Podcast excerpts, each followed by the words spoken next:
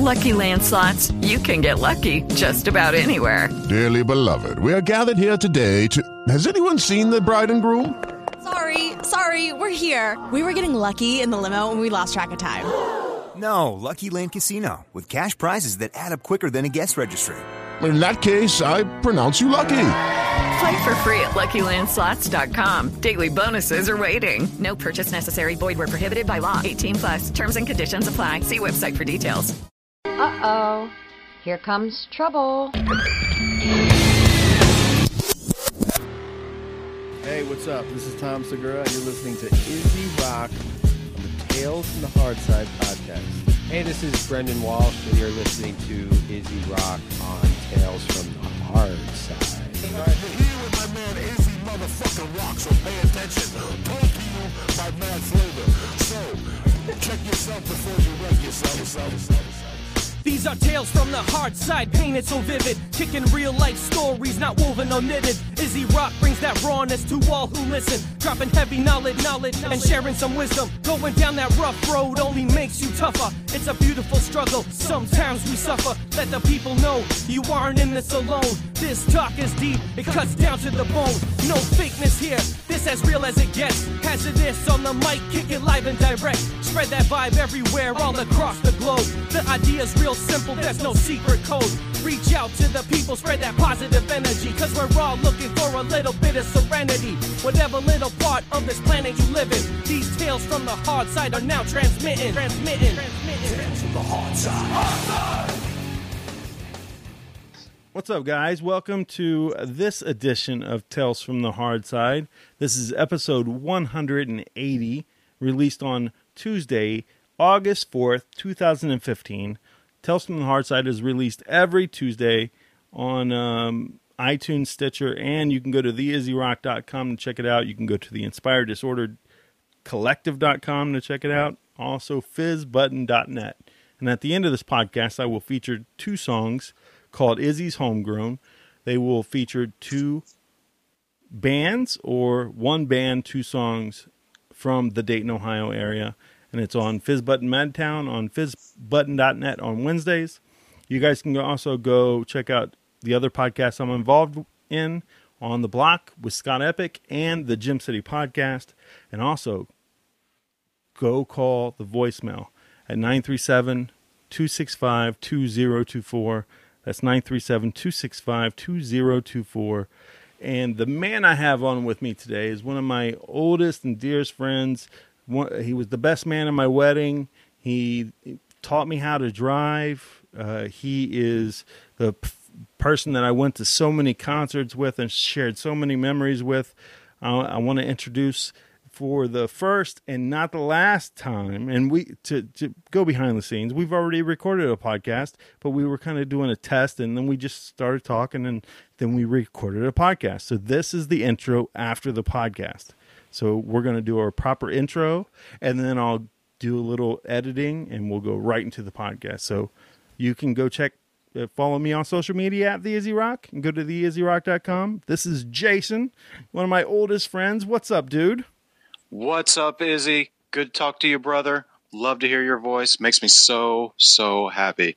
Yeah, this is Jason. You can find me uh, at Jason Jason Jason Dub. Yeah, so you can you can figure it out. But J S U N D U B. Anyway, uh, yeah, bro. So good to hear your voice. Yeah, awesome. man. Well, hey, let sh- should we should we go ahead and play the podcast for these guys?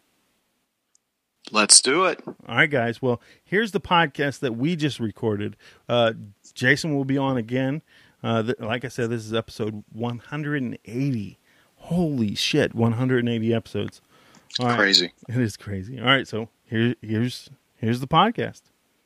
Since about five six o'clock. So No worries. What? Uh, yeah, Florida always gets a, a lot of storms. What's what's um like? Is it been really really a rainy season right now, or how's it going? Uh, no, I mean, it, I don't know. It's it's it's been par for the course. A lot of afternoon storms, um, or you know, actually storms have been kicking up about six. Whoa, that was huge, massive thing of lightning. Um, whoa, wow! I don't know if you heard that. Did you hear that? Yeah. Did Holy shit, dude! I saw um, so I was in the bathroom. I saw the light flash. Then I walked into the bedroom here, and three or four seconds later, the boom. So it's pretty far away, but uh, but uh, yeah, six, seven, eight o'clock. We've been having a lot of storms, you know, kind of roll through and and whatnot. But I don't know, just not not as much rain as you guys have been having. I think is what I heard. It's been, it you know, it's been the norm down here. You know, highs in the low 90s and in uh, you know lows in the upper 70s at night. So I mean, it's just I love it, dude. I Terry Terry or Izzy Izzy or whatever. Let's let's back up. I'll, I'll do that. So I am not going back Oh, I believe to there, it, dude. Yeah, to that place, yeah. son. No, I, be- I, be- I believe it. I believe it. Yeah, trust me. Being down there when I was younger, there was many times I I tried to convince Amy to move to Florida, and it just it never happened. And uh, it was definitely a place that I was had on my sights for a long, long time. Right. You actually caught me at a good uh, spot because I was about to go up to this pub uh, that would be having the uh, Ladies World Cup on. Um, but I saw that they're kind of blowing Japan out right currently. It's like 4 1, I think. Nice. Um, so, so have you followed that at all, or do you watch soccer? Or Um, I do well, somewhat. Uh, let's see. Um, I haven't really paid much attention to it because I don't get satellite cable or anything like that, and um, a lot of uh, a lot of the news sites I follow pretty much are on social media, or I'll go to Reddit, and I don't watch a whole lot of actual news. So it's kind of like I have to seek it out if I if I go find it. Like when the NBA finals were on, we I was going and seeking out the information about it and actually watching the games and stuff. So I'm kind of like in a bubble um, with what I consume and what I know what's going on, which is kind of sad, but also it gives me a lot of relief. Yeah, absolutely. No, I, I only saw the Ladies World Cup matches um, from just being out at different restaurants or bars or the gym, you know, where they have all the TVs up. So um, that's where I've caught most of it. And I don't even really have a TV here at home. So um, that's what I was going to do. Just, you know, pop up there and have a couple and, and be social and then, you know, maybe catch a little bit of that. But man, four to one, that's crazy. Wow. There's another flash. Oh, and I saw it. So now, are you are you watching soccer? Because I know you were uh, you were a fan of um, tennis back in the day, and you were always a fan of football. I remember you following football back in the day. Yeah, I really, really enjoy uh, soccer, actually, um, or football, as the you know Europeans call it. But Yeah. down down here, especially, there is just so much more um, exposure to it. And then, of course, Orlando got the uh, Major League Soccer uh, team last year or whatnot. So this is their first year as a, you know, they were, I think, a minor league team or something. They made a push, and there were, I think, there were like five or six cities, and we beat out Atlanta. Actually, I think Atlanta and and maybe I don't know somebody else, New York or whatever. New York already has a couple teams, but regardless, um, yeah. So Orlando City has a uh, a team, and wow, it's it's it's hopping. And you know the cool thing, I actually I was going to an Irish pub frequently, a little neighborhood place, and and they would always have Premier League on, which is um, basically European European, uh, you know, just football constantly, whatever on, and I would sit there and watch it and be like, this is great because I understand the game. You know, I, I knew I used to work with a guy that played a lot, and and uh, I've never played it myself really, but I appreciate it. It's a lot of sprinting and running around. The players are so fit, and then um, there's no commercials. There's no commercials, my man. It's like you have commercials at halftime, but they play for 45 minutes, and there are just no commercials, and it's fantastic. And American football is just so horribly overly commercialized and there's a commercial every two minutes and it's just ugh i i i mean i when when Sent and i used to watch football you know and i'd, I'd watch dallas you know being a huge fan of them and she was a big fan of the colts because of peyton i guess or whatever but uh, when we would watch that you know we'd watch stuff and and when commercials came on i would literally switch over to my apple tv which was streaming music from my uh, Mac and my iTunes library, and we'd listen to music you know, and mute the TV. And then when the game came back on, I'd be like, oh, okay, you know, let's unmute the music, you know, whatever, and, and go back over to that. So, um, so yeah, I, I just, I'm just so not down with commercials. Wow. I heard that one, dude. Shoot, dude. Yeah, the, the, these are kind of the lightning. Like I thought, I thought Ohio got some, uh, some storms and whatnot, you know, coming through from the Midwest and all that jazz. But psh, down here, it just the stuff just it it just comes out of nowhere. It's not like I mean, there's sometimes where it's coming off the Gulf and all that, but man, most of the time it's just little things that flare up, and then there's these gigantic, you know, lightning things, and they straight up kill people. I mean, so when it's doing this kind of stuff, you just don't want don't be walking around outside, or especially in the pool. Like if if if you're at the pool and it's raining, you know, but it's a hot day and it's raining, that's fine and you can deal with that, you know, quick rain shower or whatever.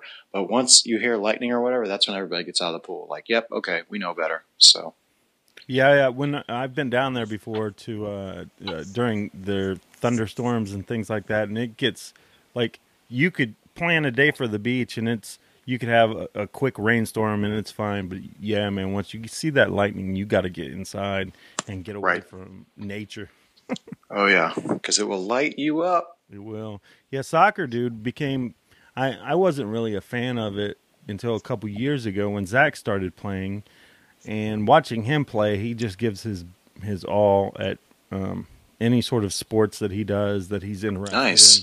in. And Right. wa- watching soccer, we would um, try to learn all the techniques and all the rules and everything, and we actually started watching a little bit when we would when it would be on TV or we would play FIFA.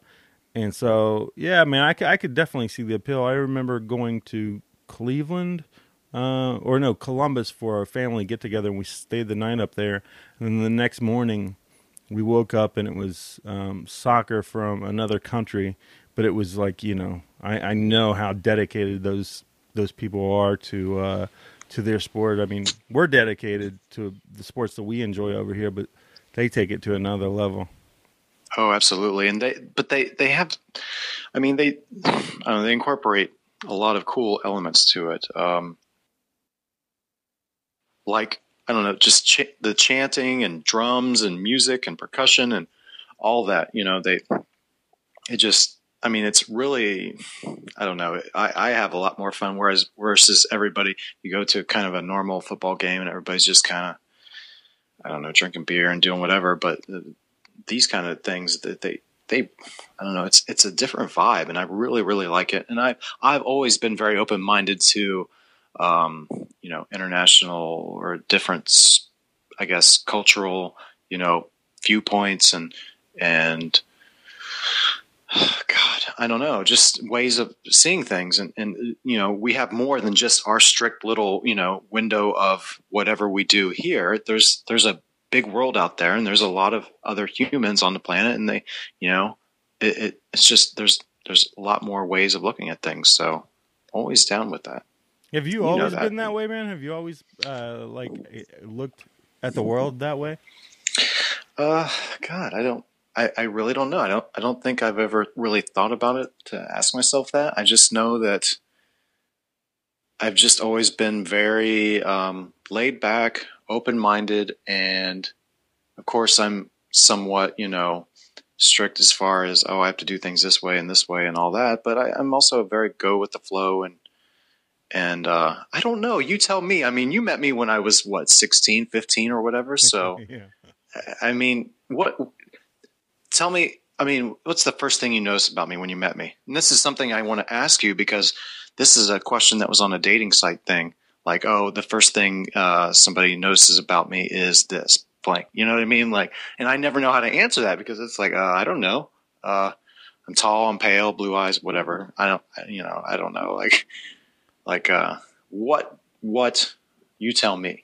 I don't. I don't know. I I can't re- remember that far back as far as like a specific thing that I noticed. Because you know we we started working together when we were in our teens, and Right. uh, I I was having such a confusing life at that time, and Right. confusing outlook on life, and just how I went about things was totally different. And so uh, what what about what about socially then? What um, well, I, I always thought you were really cool, man. Like the thing that the thing that I loved about hanging out with you and and kind of wanting you to be my friend uh, back then was that you you were the person that you weren't an asshole for one. Um, where a lot a lot of people that grew up in the neighborhoods that we kind of grew up in in Dayton had an attitude of always waiting for somebody to stab them in the back or oh right. there was this this distrust. I remember a lot of my friends like uh, there was a lot of distrust with like guys wanting to fuck your girlfriend or something like that. Um, but i never experienced that from you. I like you seem like the type of person that you came from a, a good family a family that uh, was together for one which was weird amongst um, well, I guess it wasn't too weird because uh, our friend Matt was also his family was also together, but right there was a lot of dysfunction, and you you you were a nice guy. You were into uh, music and going places. You were actually the first person um, of my friends that drove, and so you kind of had the access to get us places and uh, I did drive y'all everywhere, man. everywhere, dude. You were the you were the very first person to to have a license and drive and, and go out places on a regular basis. I mean, we had friends that had cars and stuff, but it wasn't like like they weren't our close close friends to be able to to at least take me out. And so having you as somebody that was I considered a friend, we had a lot of the similar interests in music like I was always drawn to how open minded you were about um, culture and uh, like even when I was closed minded, you would point me in, in the direction of how um, ignorant that is, that that outlook is, or my outlook on music, where I that kind of metal head outlook that a lot of metalheads get, where they're like, "Fuck all other music, but what I'm listening to, like all other music sucks." And then you opened me up to this idea that like that's just your opinion. Like just just because you think it sucks doesn't mean it actually sucks. You right. Know? So yeah, so I guess I I guess I've always to circle back to answer your question. I guess I've been like that for some time, and I don't I don't know how that comes about or or whatnot, or you, you don't really kind of analyze that and think that about yourself. So, wow, is that a vibration? that was yeah, it because it's hooked up to um, because of how I'm rec- how I record my stuff. It's hooked up to my iPhone, um, so uh, it's hooked up from the iPhone directly into the Zoom. So you're gonna hear like if you guys hear a vibration, that's somebody sending a text or something like that. Um, but does your it's all good. Oh, so you have your settings um, at the you know vibrate on silent or whatnot, right? Right. It must be the. Gotcha. Yeah, it looks like it, it's a Facebook update. Oh, I gotcha. But you can yeah, probably turn that off. Yeah, I probably could, couldn't I? Um, but yeah, you you were just you were that person that I always looked up to as somebody who was kind of a guiding light for me.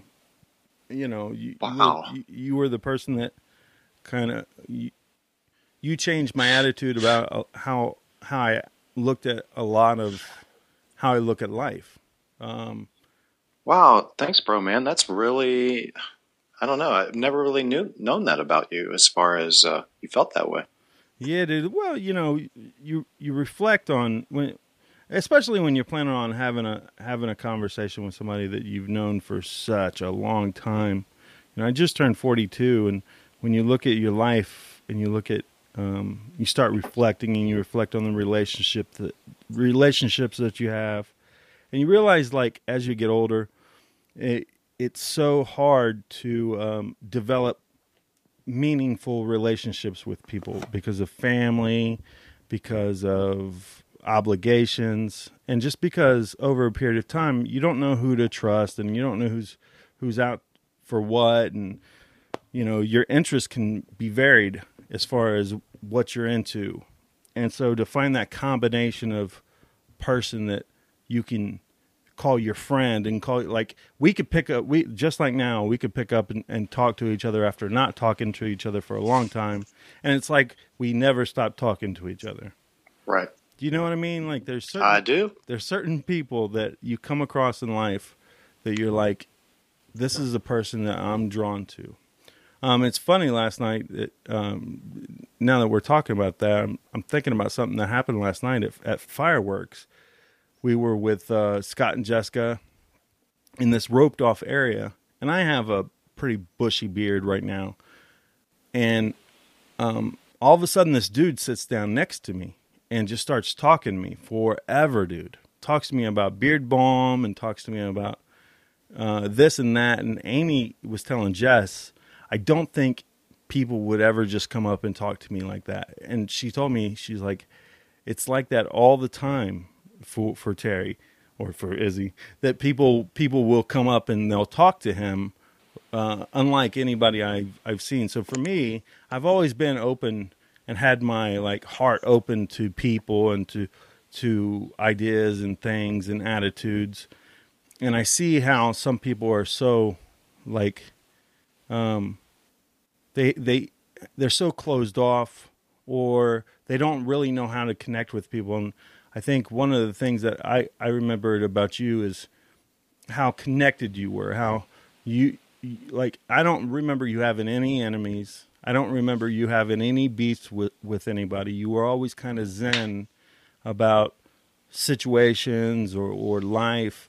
You never seemed to have the angst and the anger that a lot of other people that I knew had. Even though you were into metal and stuff, you never seemed like that angry rebellious teen. You know what I mean?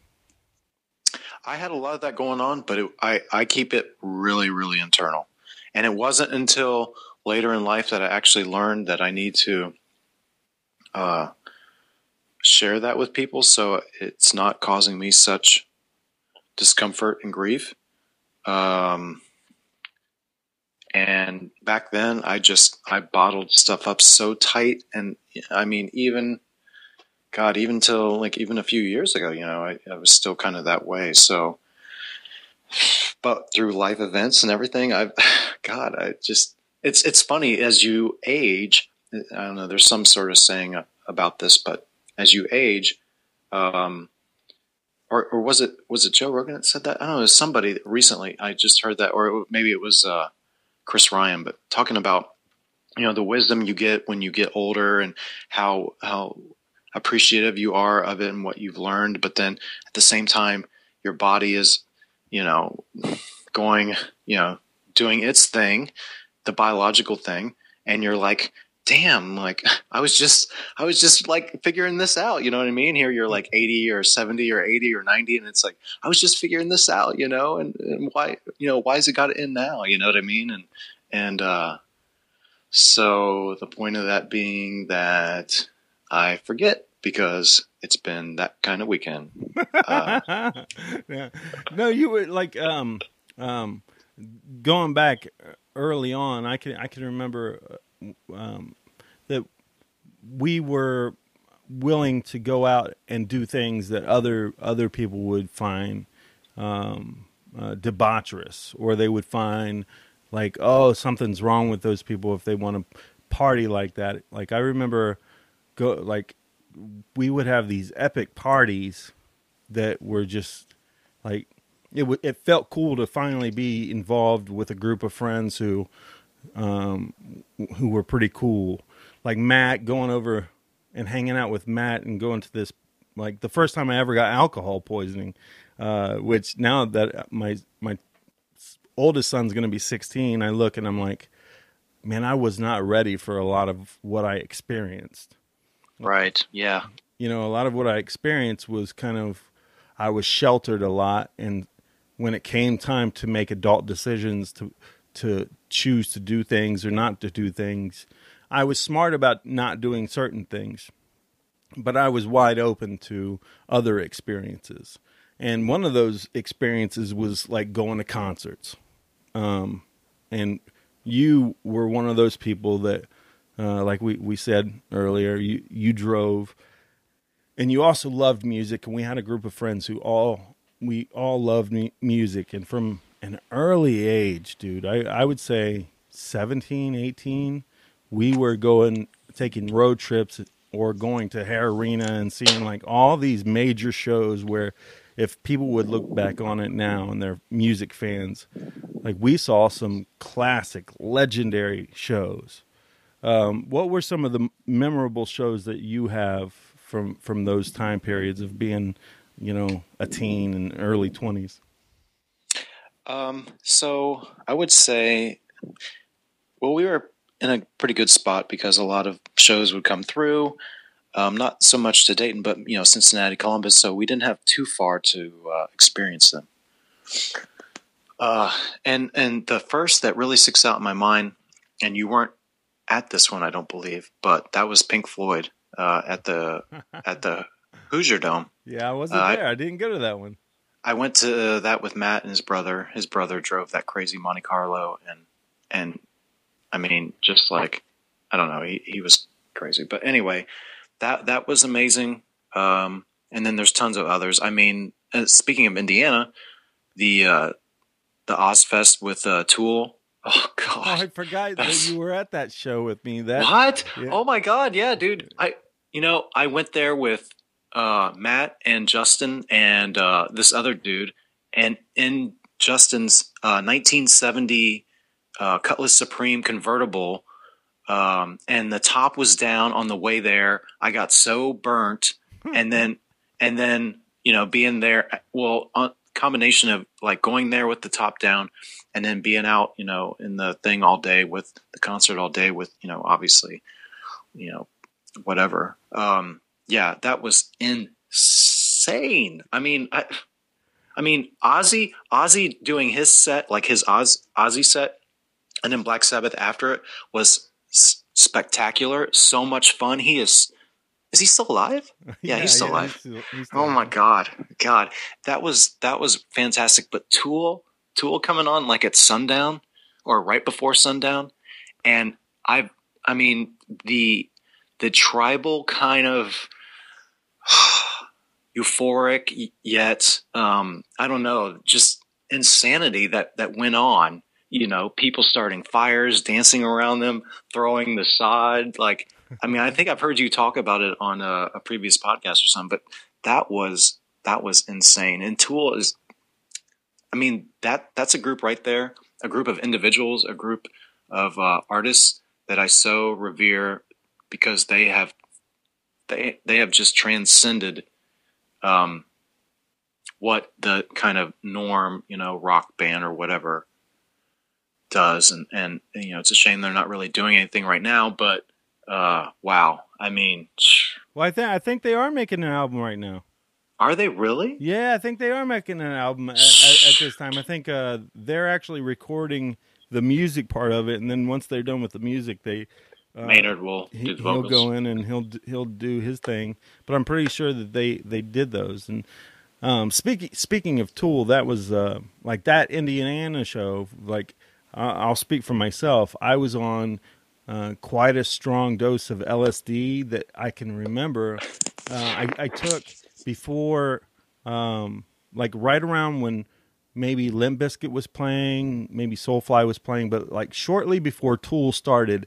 So it was like settling in as Tool was playing, and I can remember the sun going down, like you described, and this intense feeling where the music was so intense, the lights were so intense, and my body was just reverberating with all this energy and all this stuff going on, all this chaos around me because the look on fear as pieces of sod were flying over the heads of the people that were sitting in the in the seats, which is where I was.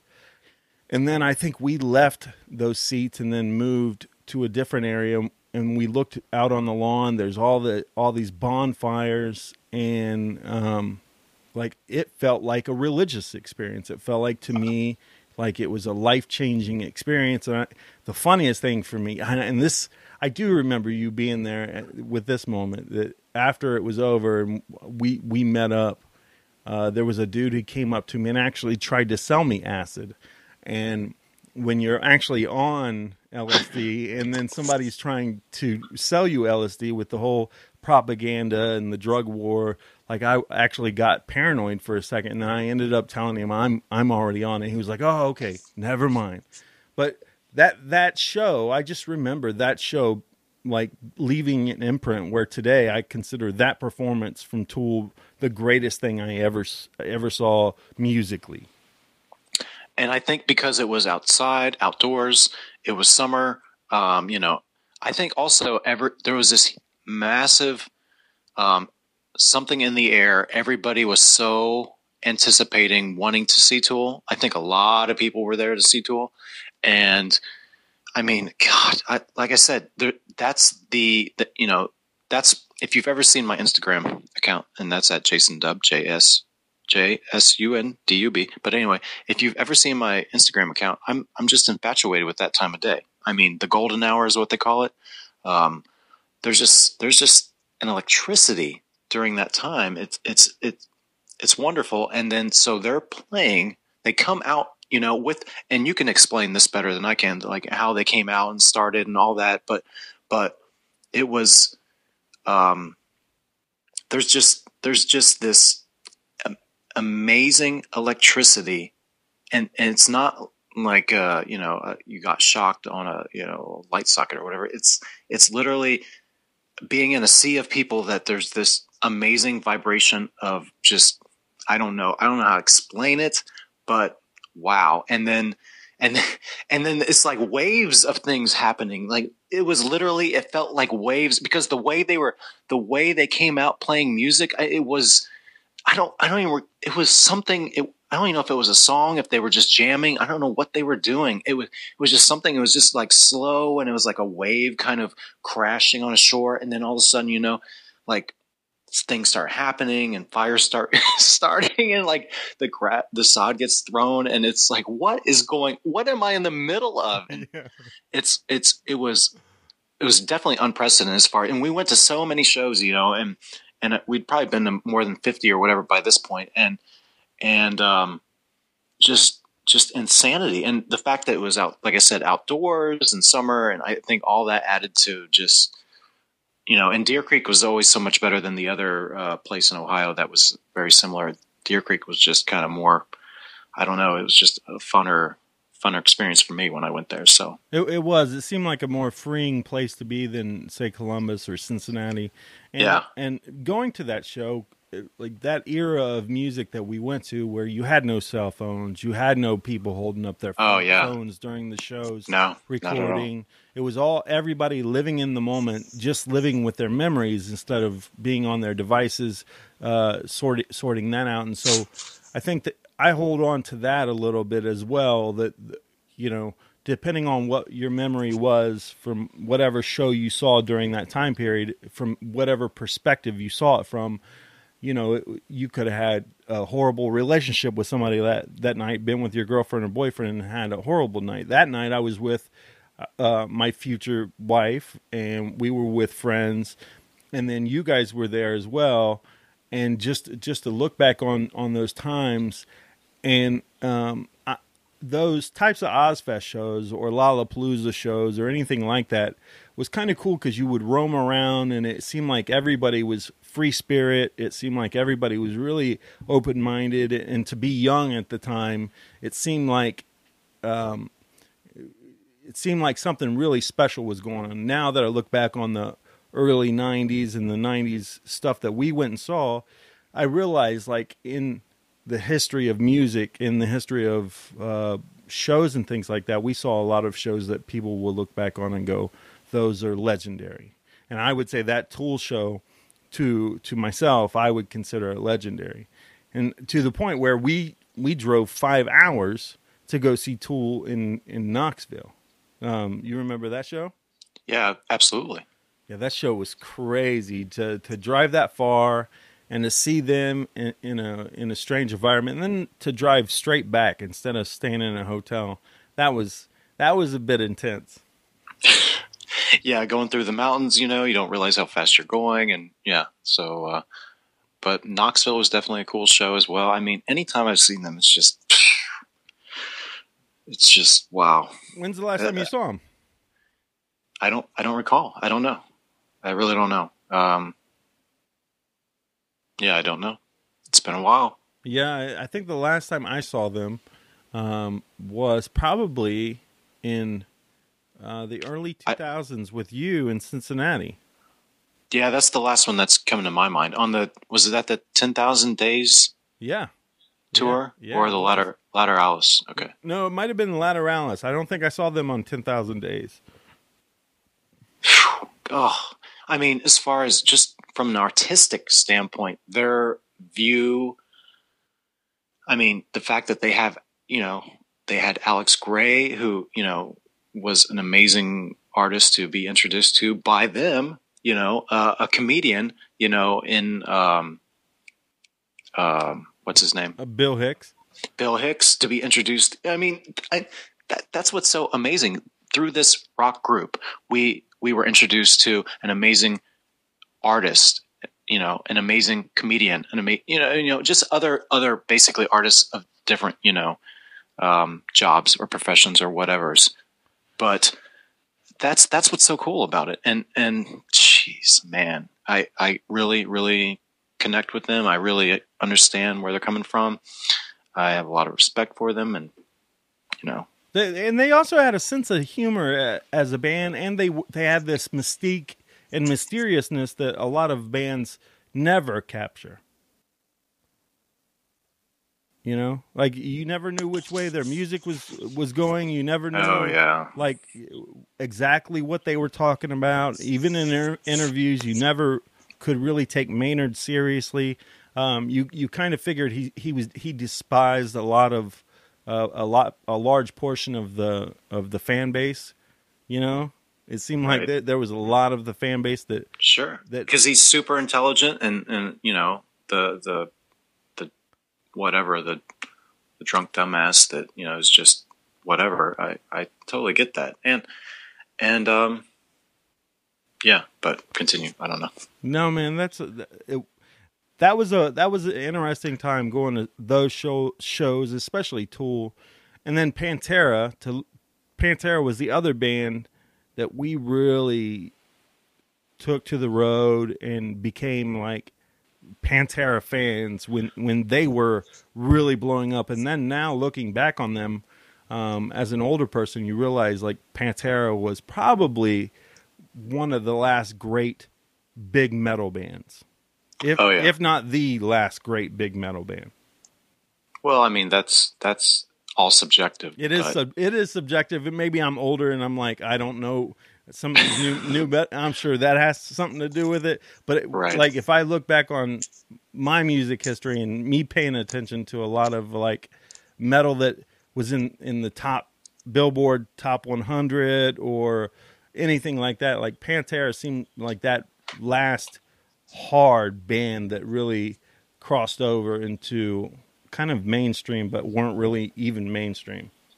Right. And they were just down earth dudes that just loved to party and uh, you know rock out, and that's I think what how we I think that's what we really kind of connected with them on. You know, I mean that we saw that. You know, I think their first uh, their first not their first album, but their first kind of major release album that we were the Cowboys from Hell released when they did they did a, uh, a video a VHS video, which is funny to think about, but a, a video of them, you know, just playing some shows and touring and all that, and you got to kind of see how they were.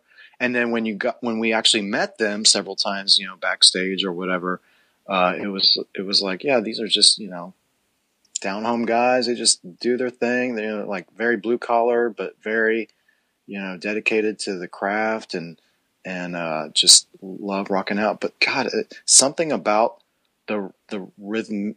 I don't know the rhythm and that those guitar licks just so spoke to me.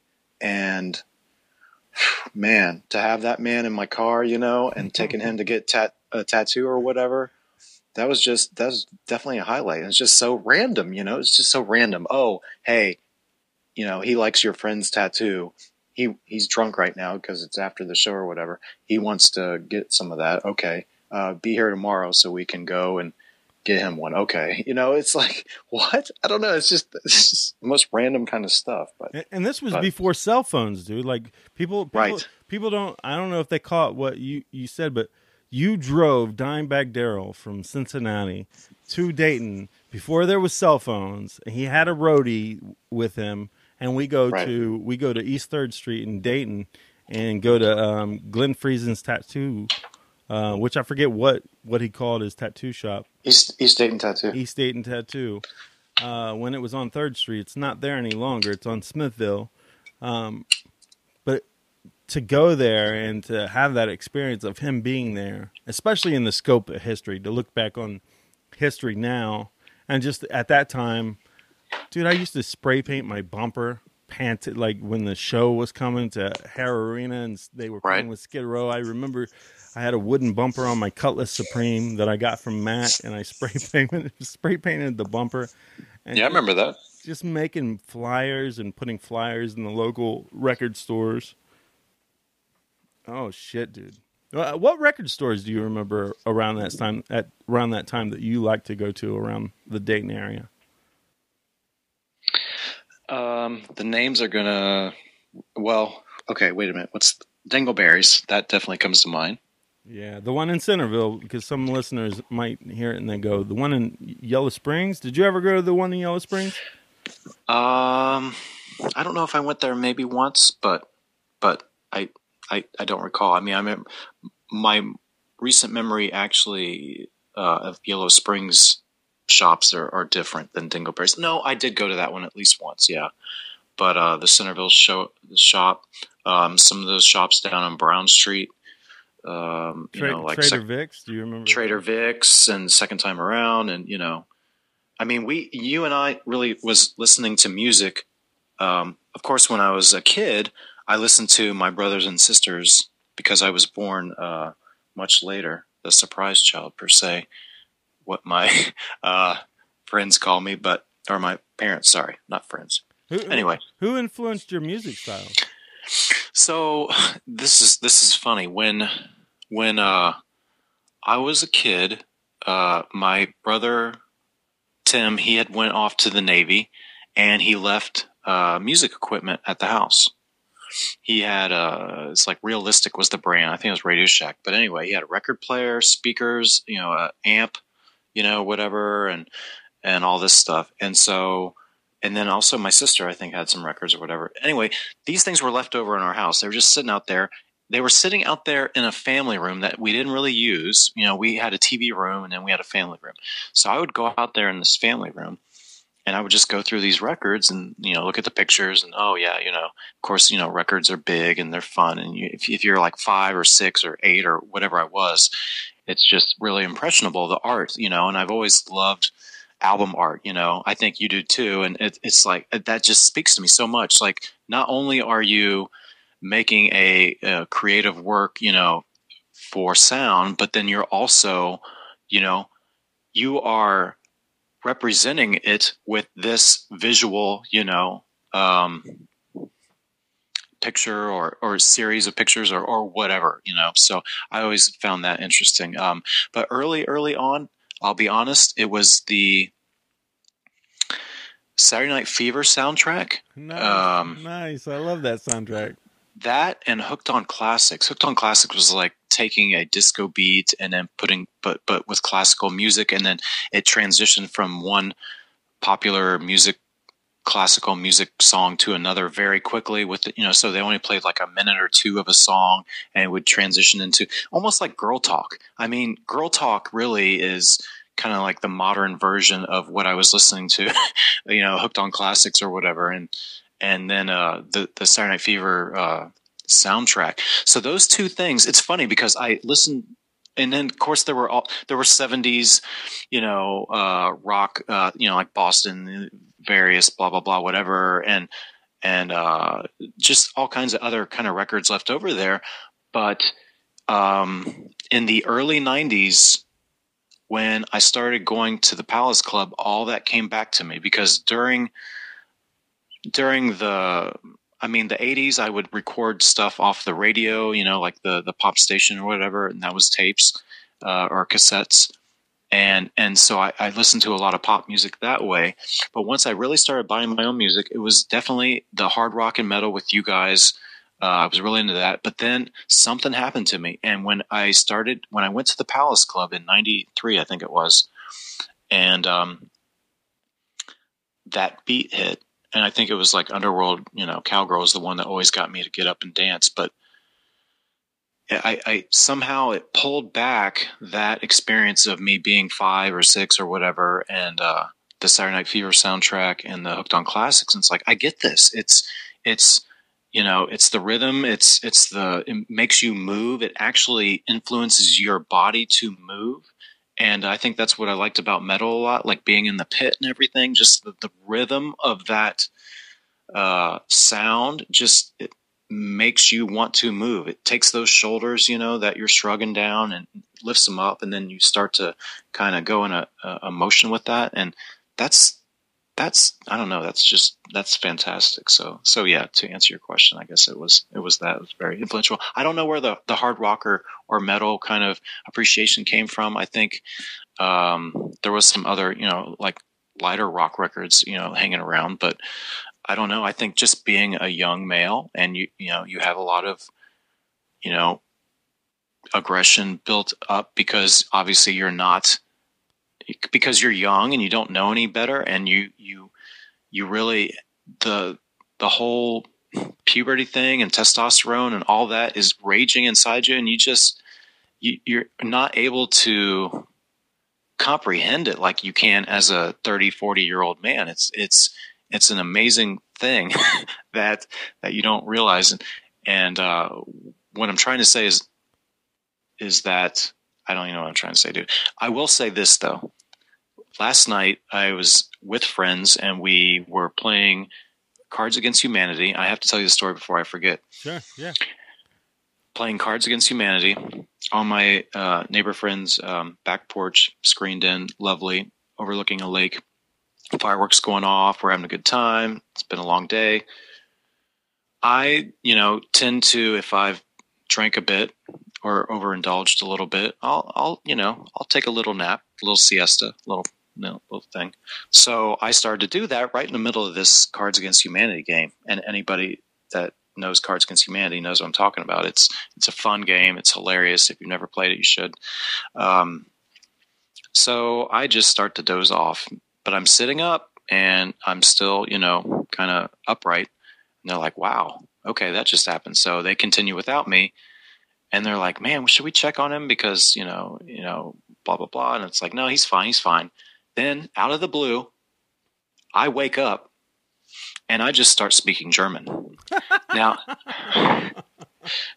I say like two or three sentences in German. Now, I don't know any German. What? I my my father's mother, um, which I can't remember her first name right now. Uh, I just it's my grandma, but she was very very German, and um, you know she used to talk with her sisters uh, in German. And when my dad was little, you know, on the farm in Indiana, you know, they'd be talking German and all that. But he he doesn't really know much, and and so I know nothing. I'd love to learn. So um, yeah, so I just did that, and then I I did that I said, you know, ik behind blah blah blah whatever, and they were like, "What?" And then I like put my head back down and I went back to sleep, and they were like, "What the hell just happened?" so I, I I'm playing the game, I pass out, they laugh. Like five minutes later, I wake up out of the blue and I just speak these German lines, which I wish somebody recorded it because I don't know what the hell I said. I don't recall it, and um, and then I went back to sleep. So yeah. That's crazy, dude. I know, and that's they. They said they had never laughed so hard because I don't know. I, I was trying so hard to to get my point across, but they didn't know what the hell I was saying. It's like what? Are you listening So- to any uh speak German while you're sleeping? Any like No, not at all.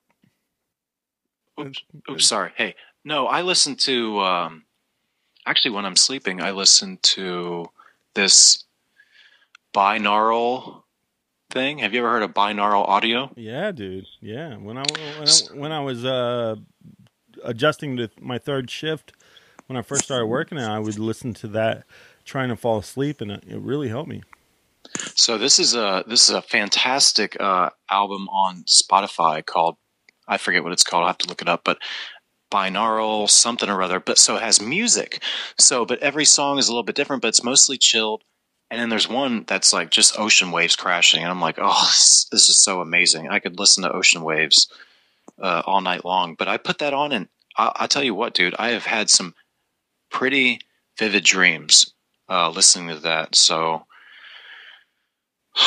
man, I I'll have to. Uh, oh, and then my one neighbor friend that. Um, yeah, she just wrote back because I sent her something in German just to mess with her. I said, uh, "Hello, do you speak German? Because I sure don't." Uh, in in German to her, you know, I had Google Translate do it, whatever. but I thought that'd make her laugh. Yeah. You know, I went on, uh, like, I'll go on Reddit and they have um, different videos from different con- countries, and I love how Google has anything that's uh, needs translated. Like, they give you the option to have it translated these days. Oh yeah, right. It's kind of cool. Um, so do with with music, you you started talking about transitioning into enjoying a lot of um, uh, more like dance music, and that's the one thing like um, I I remember that time period uh, that that kind of coincided around when uh, Amy and I first started met met when we first met and started dating, and you would go you and Matt and a bunch of you guys would go to the Palace Club for one, and you would go to uh, Asylum. the Asylum and 1470. Yep. And how a lot of like ministry and some of the more Industrial. industrial Nine Inch Nails at the time, yeah. Yeah, you were the first person to really expose me to Nine Inch Nails. You you really got into them when they Oh, first yeah. came out. Yep. And um, then I remember when when I was about to have a kid and we were we were thinking about moving out and you was like, "Okay, you got to go on one last road trip with me." And we went to uh, Detroit to see Underworld, which was my Yep. first Would you consider them EDM? They're just they're electronic dance music, so I guess you could call it EDM, yeah. But I mean that's kind of a term that's thrown around. But yeah, yeah, absolutely. Yeah, like whatever EDM is now, you were one of the first people I ever knew to listen to that. Uh, what would be EDM? Like you exposed me to the Chemical Brothers, and you exposed Yep. me to Underworld, and a lot of this music that really Prodigy. Prodigy, a lot of music that I had, had, would have never really been exposed to by myself. And I remember, I remember going to Detroit, and I happened to be. It was the first and only time that I did ecstasy, and and uh, did it while I was at that show, and just thought to myself, like, for one, to be in Detroit around that time, I know it's rough now, but it seemed rough then and uh, to to see them at that show and to to experience that, I was like, okay, I get it, I get it now. Now, were were you going to raves? Were you doing go? I know you were going to the asylum, and you were really into a lot of that music. But did you ever go to any of the dance um, places? And now to transition now, I saw the Electric Daisy Carnival on Netflix, a documentary about that uh, festival out in Las Vegas. Have you been to any of those kind of sh- shows since then? And what what's been your evolution as a music fan of that kind of music? Like, how did it start? Well, obviously you kind of explain how it started, but talk about your evolution eh, being that kind of a music fan. Yeah, that's a great question. Um, like I was saying to you earlier regarding the uh, listening to the radio, I got a boombox at some point, and that would be you know a radio with uh, speakers and a cassette cassette player recorder.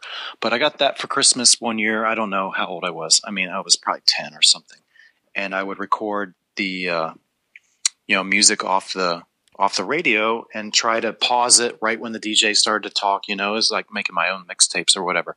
And I remember the music that really connected with me back then um, was the new wave and kind of dance stuff. So I'm thinking like Prince, New Order, I don't know, just stuff during that era that that looking back that I was recording that I was really but it but it kind of left me like where I didn't I don't know, I just I don't know. Once when I started buying music on my own, uh, initially, I think uh, Bright Lights, Big City was a, a definitely influ- influential um, soundtrack for me. That's the Michael J. Fox movie where he's going and clubbing in New York. Um, that video that they played for that, uh, I don't know what it was, but just showing him in the in the whole kind of that environment really kind of said something to me. I think I was like 14 or 15 when we got cable, and I saw that video a lot. And um, listening to those songs, like I said, that I would record, kind of did something to me. I didn't realize it till later, and so I kind of went through that time where you know, like I and to be honest, I haven't always been so open minded. I mean, you, you know me. I mean, you know the whole Metallica, you know, story with me and and going to see Alice in Chains that that first time or whenever when we did, that I was just so stuck on uh, uh, what's the album? Not Ride the Lightning, but uh, Masters of Puppets. Master of Puppets.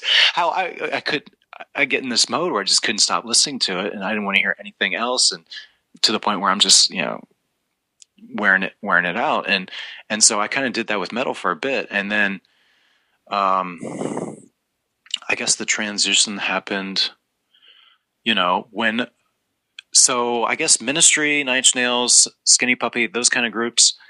I, I heard them out. I think we had went to a band night or something, Palace Club, and then and then they maybe played something as a warm up or, or something. I don't know, but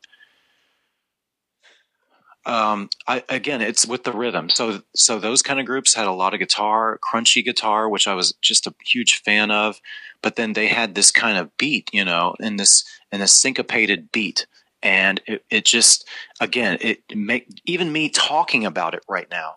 I start to wave my hand, I start to move my upper body. You know what I mean? Just to even describe it to you, you know, I'm very animated as far as I talk with my hands.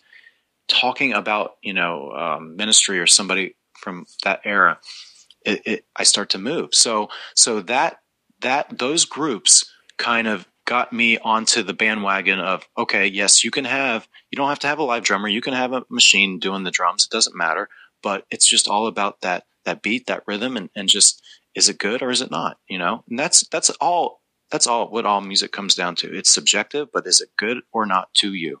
And it was good to me, and I don't know why it was speaking to me like that. And uh, then, of course, going to the club, um, the one song that really transitioned me over to the full on dance appreciation was uh, Cowgirl by Underworld. And um, it was long, it was it was rhythmic, it was it was you know had like this kind of robotic kind of voice, uh, you know, on on Karl the, the vocalist on his whatever, and it just it was the song that got me out there dancing and where I just did not care. I, you know, there's a saying to uh, dance like nobody's watching or, or something like that. Man, that's what I did because I, you know, I didn't, I wasn't concerned about who's thinking, you know, this about me or this about me. It didn't matter. I just was connecting to that sound, that rhythm, that that vibe, that whatever, and and when I moved my body in succession with it, that's that did it for me and it, it, it, lit something up. So I went to several raves and concerts and, and things associated with that uh, genre. And, uh, the, the, and the most influential, well, I get a Detroit Music Festival. I think uh, it used to be called Detroit Electronic Music Festival. I think it's called Movement now. Um, wow, that was that was amazing. Back in I think 2000, 2001, I went to that. Um, uh, I don't know when we went to see Underworld. I think it was either late 90s or early 2000s, somewhere oh, around there. It was definitely 90, 99, I think. So imagine that. So I go there, and then a year or two later, I go to that Detroit Light Music Festival, and it was free. What is so? We stayed in the uh, GM building, which is a Renaissance hotel or whatever, right on Hart Plaza, which is just right on the river across from uh, Windsor, Canada we stayed right there, and the the big plaza that's that downtown there, they it was just it was just free. I mean, it was amazing. Um, now, obviously, you have to pay for everything, but yeah, it was free. So you would have families there with little kids, and the little kids would be out dancing, you know. And of course, they had several stages, and and everybody was, man, it. I mean, trust me, it was so I think those shows, going to the Detroit Electronic Music Festival, which is now Movement, uh, those two years, and then coming down to Miami uh, to the um, Winter Music Conference and Ultra Music Festival, I think UMC, I don't know whatever it's called. Those those probably four festival type um,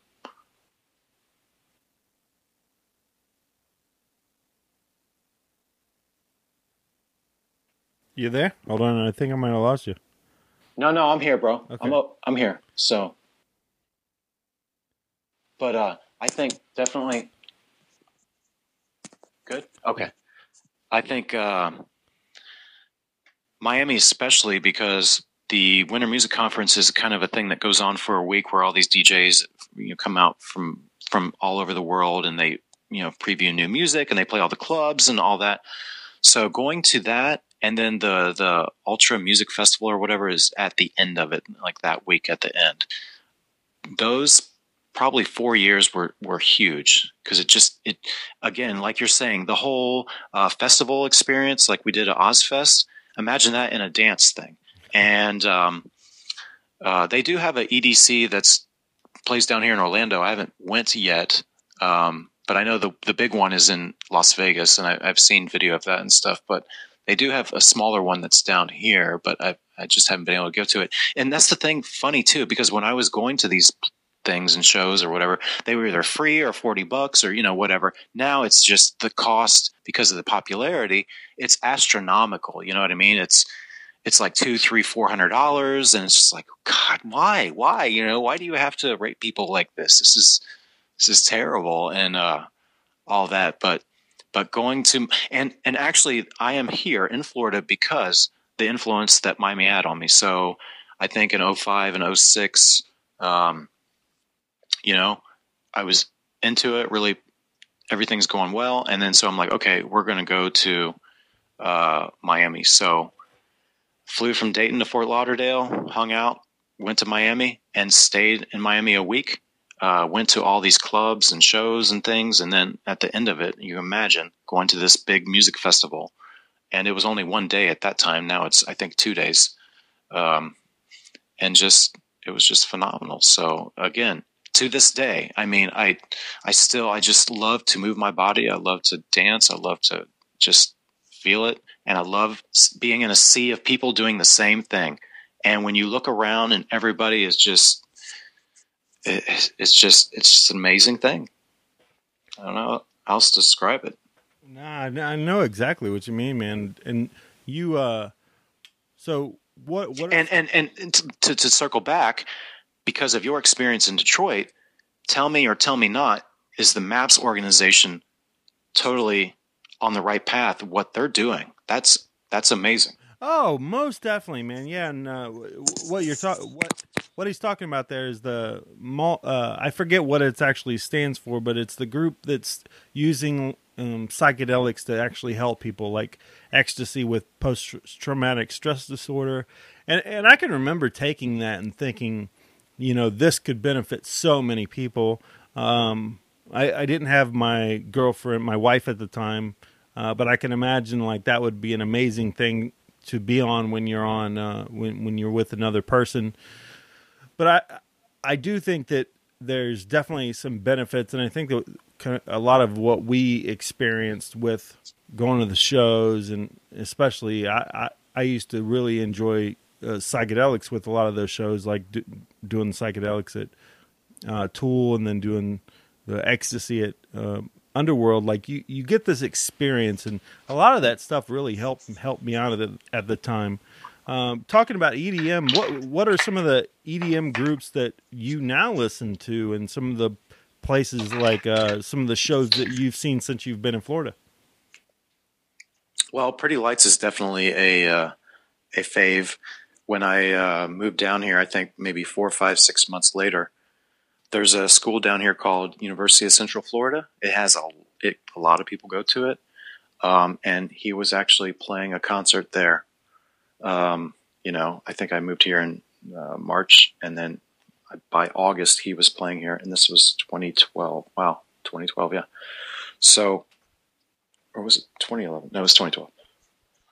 anyway, so he's a he's a he's a cat that's pretty cool. Uh, Derek Vincent Smith. He's out in Colorado.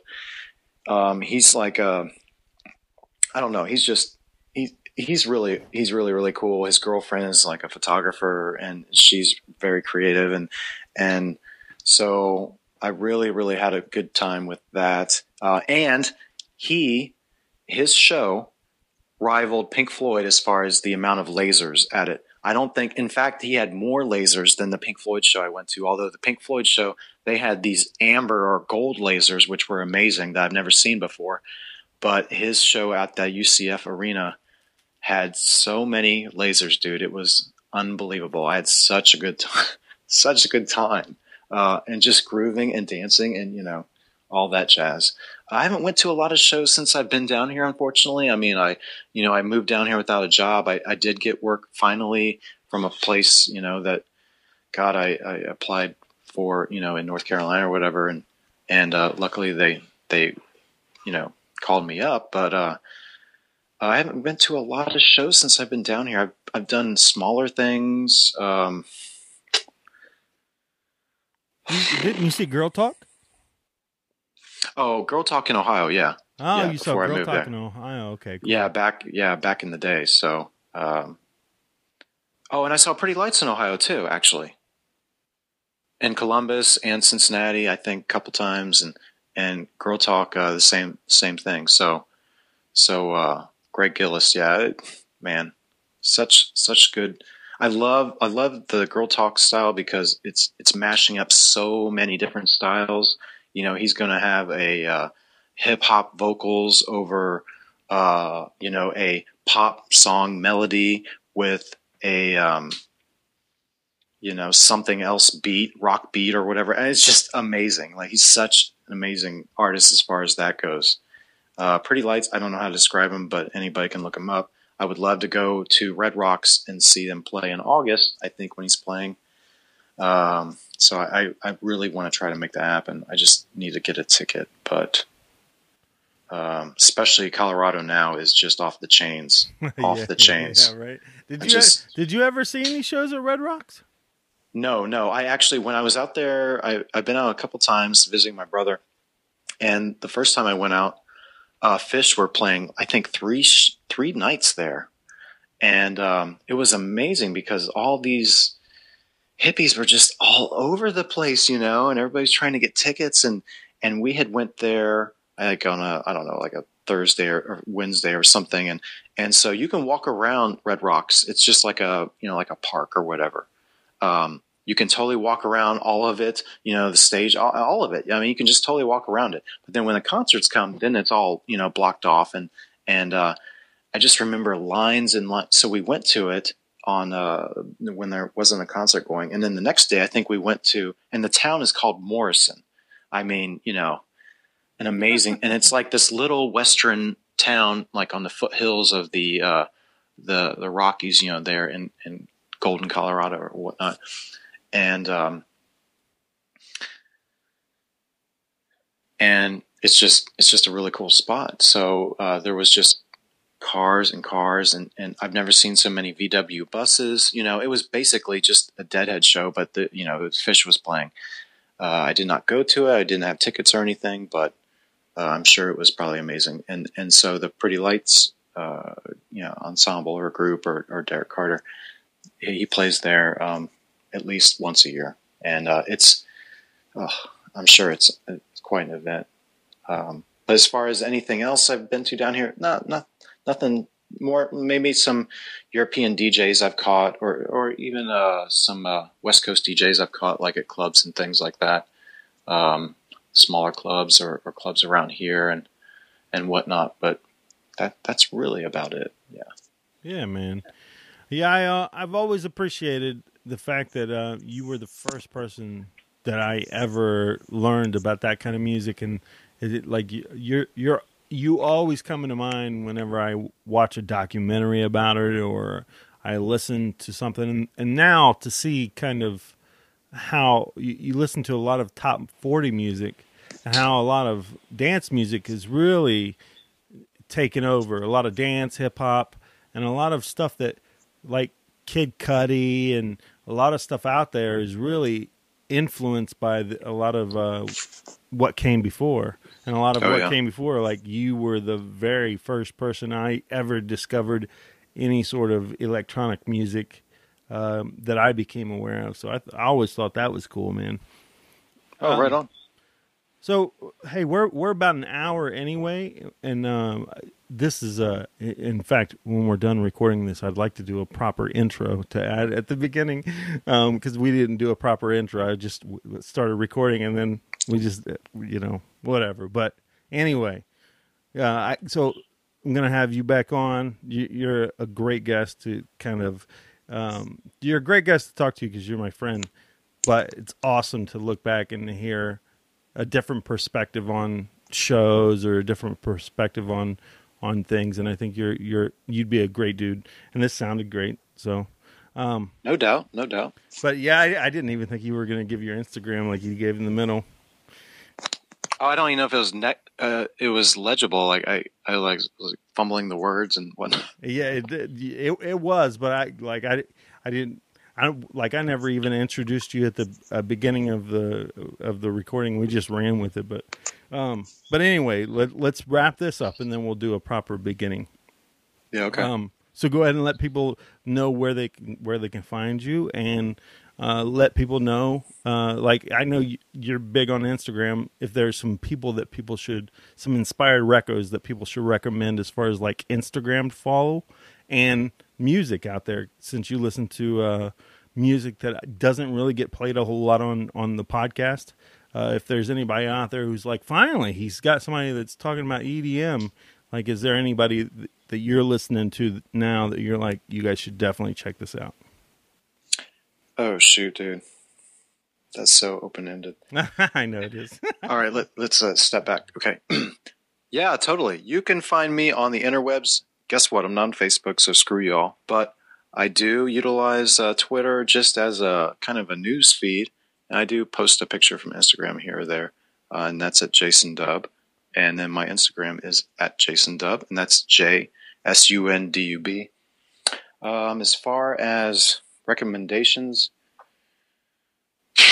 God, I mean, I have a Spotify playlist that's 300 plus deep that just ranges, you know, ranges from all kinds of things. So I, I really can't, I really, really, really can't bring to mind anything right now. I mean, I, I don't know, just, I, I just don't know. Um, and what was the other thing you asked? The oh, as far as recommendations on Instagram, just look at, at who I follow on Instagram, and uh, so like probably a third of the people are you know just people I know personally, and it's whatever. But then there's some people on there that post amazing stuff that is just man, it's just inspiring to look at. There's some guy that I think is uh, he says follow the world around me, see bizarros or something like that. Um, he just posts these crazy, crazy pictures from Brazil and Indonesia and and all this stuff, and it's just like, oh, it's just so inspiring. You know, it just not only does it want to make you take better pictures or, or edits or whatever,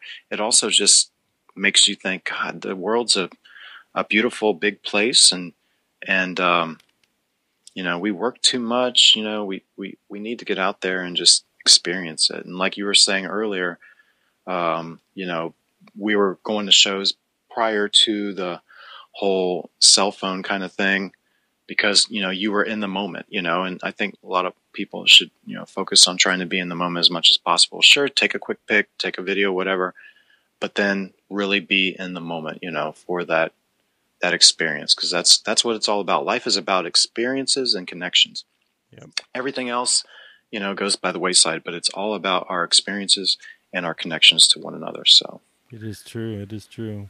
Um, Well, hey guys, go go check out theizzyrock.com. Go follow me on social media at theeasyrock, and um, I'm gonna end this podcast with a little bit of Izzy's homegrown, which is featured on Fizz Button Madtown uh, every Wednesday. You can listen to on fizzbutton.net the Rock Request Wednesday show from Fizz Button Madtown.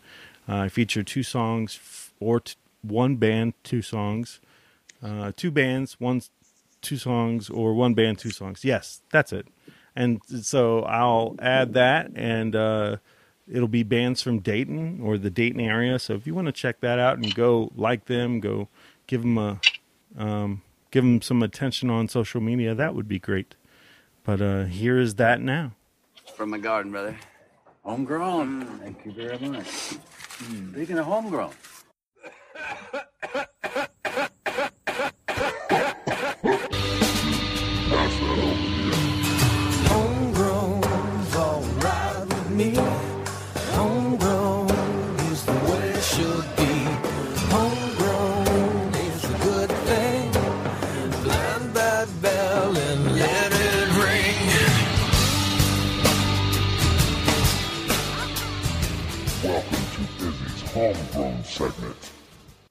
What's up, everybody? Welcome to this edition of Izzy's Homegrown, featured at the end of Tales from the Hard Side podcast and on fizzbutton.net on Wednesday for the Rock Request Wednesday show, hosted by Bad Andy. The two bands I have for you today that I want to I want to play for you are one band you've heard before if you've listened to Izzy's Homegrown. It's a band that got a, lot of great reception when I played them last time, and they're a band called The Loveless. I want to play a song called Hellbound Track, featured off their album Born Weird, which I went and I found a pretty good review at reviewsbyslam.blogspot.com. He says, very late in 2012, the young upstarts The Loveless released a self-titled EP. It was a release that is sadly that sadly was missed by many outside of Ohio. The EP is pretty damn good, and those who heard it, for the most part, loved it. Killer psychobilly, and you just knew the band was going to get better. Sometime later, the song Mean Green surfaced, and this time the band started to get some major interest. Now in 2014, he wrote it in 2014, the band has finally dropped their debut album.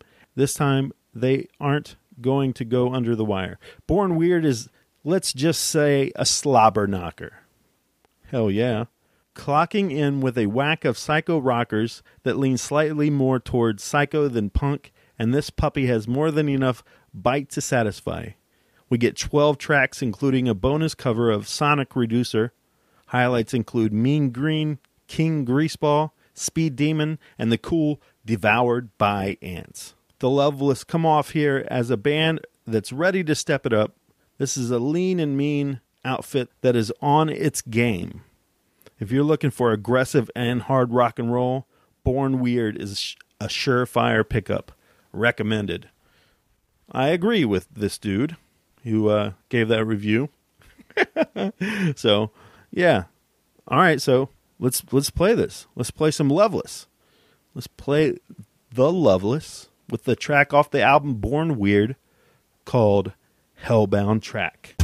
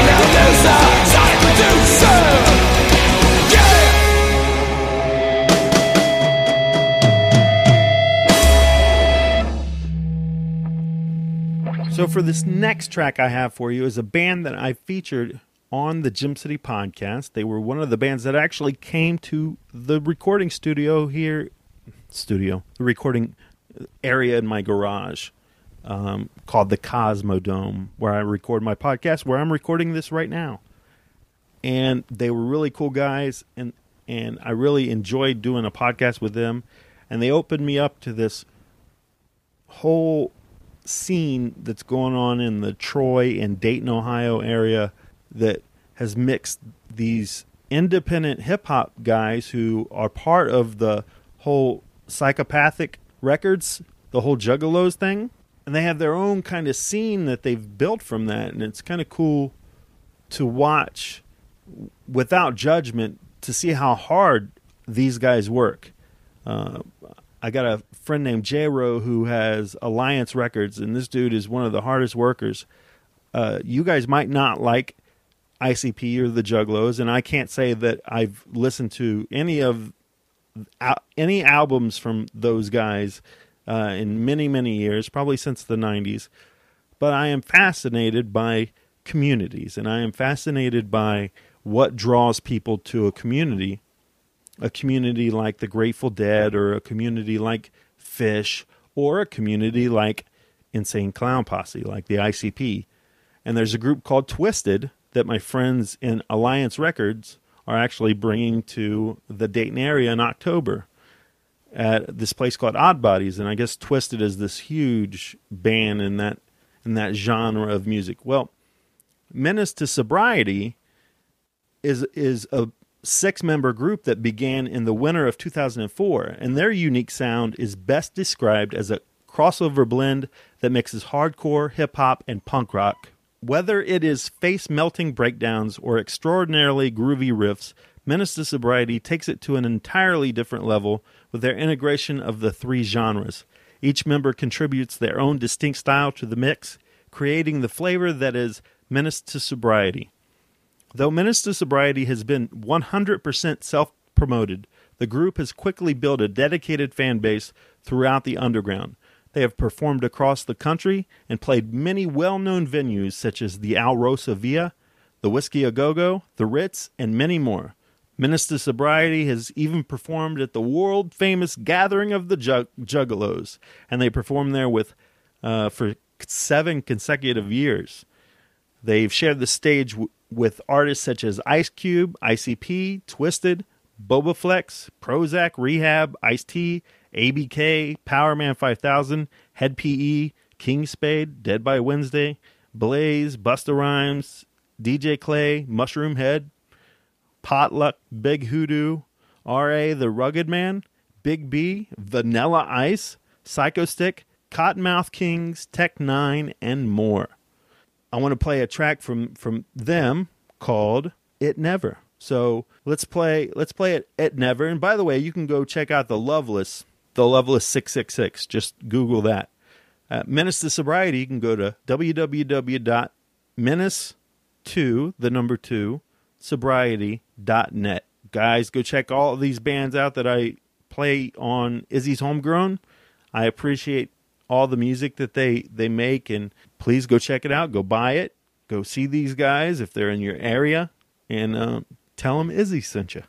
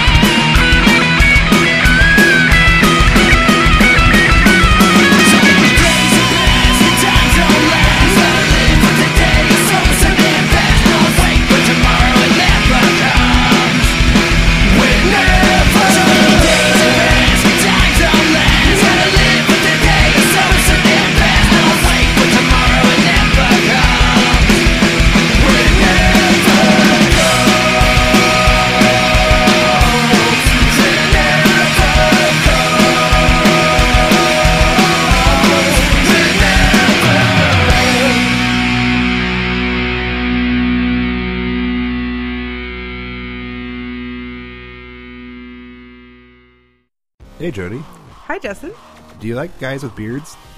Um, sometimes. Sometimes. What about bald heads? Most of the time.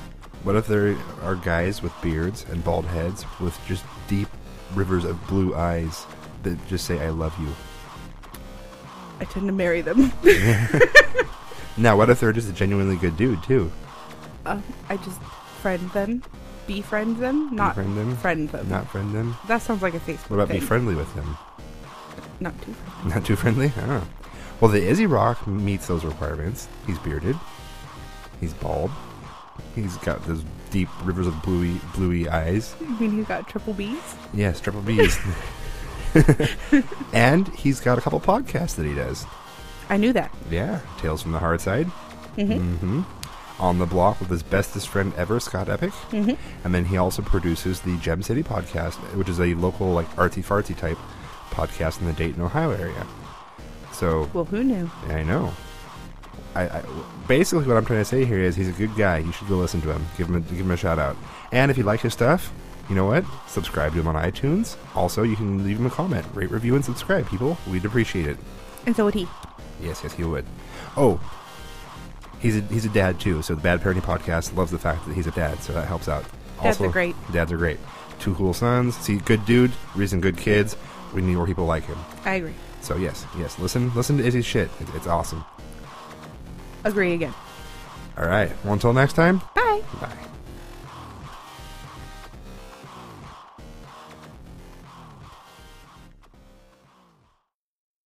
Redmoth LLC is a local company with a firm belief in community and the cooperative spirit, releasing both music and film in the Dayton, Ohio area along with other national releases. Redmoth LLC is funded solely by the artists associated with the company and with the support of local listeners like yourselves. You can find out more about us by going to www.redmothrecords.com. Be sure to check us out on Instagram at Redmoth LLC, and you can find us at Twitter at Redmoth underscore records. If you would like to donate to the cause and help support a local company, go to www.gofundme.com slash redmothllc and join the Redmoth Survival Initiative. Okay, round two. Name something that's not boring. A laundry? Ooh, a book club. Computer solitaire, huh? Ah, sorry, we were looking for Chumba Casino. That's right. ChumbaCasino.com has over 100 casino style games. Join today and play for free for your chance to redeem some serious prizes. ChumbaCasino.com. No purchase necessary. Where prohibited by law. 18 plus terms and conditions apply. See website for details.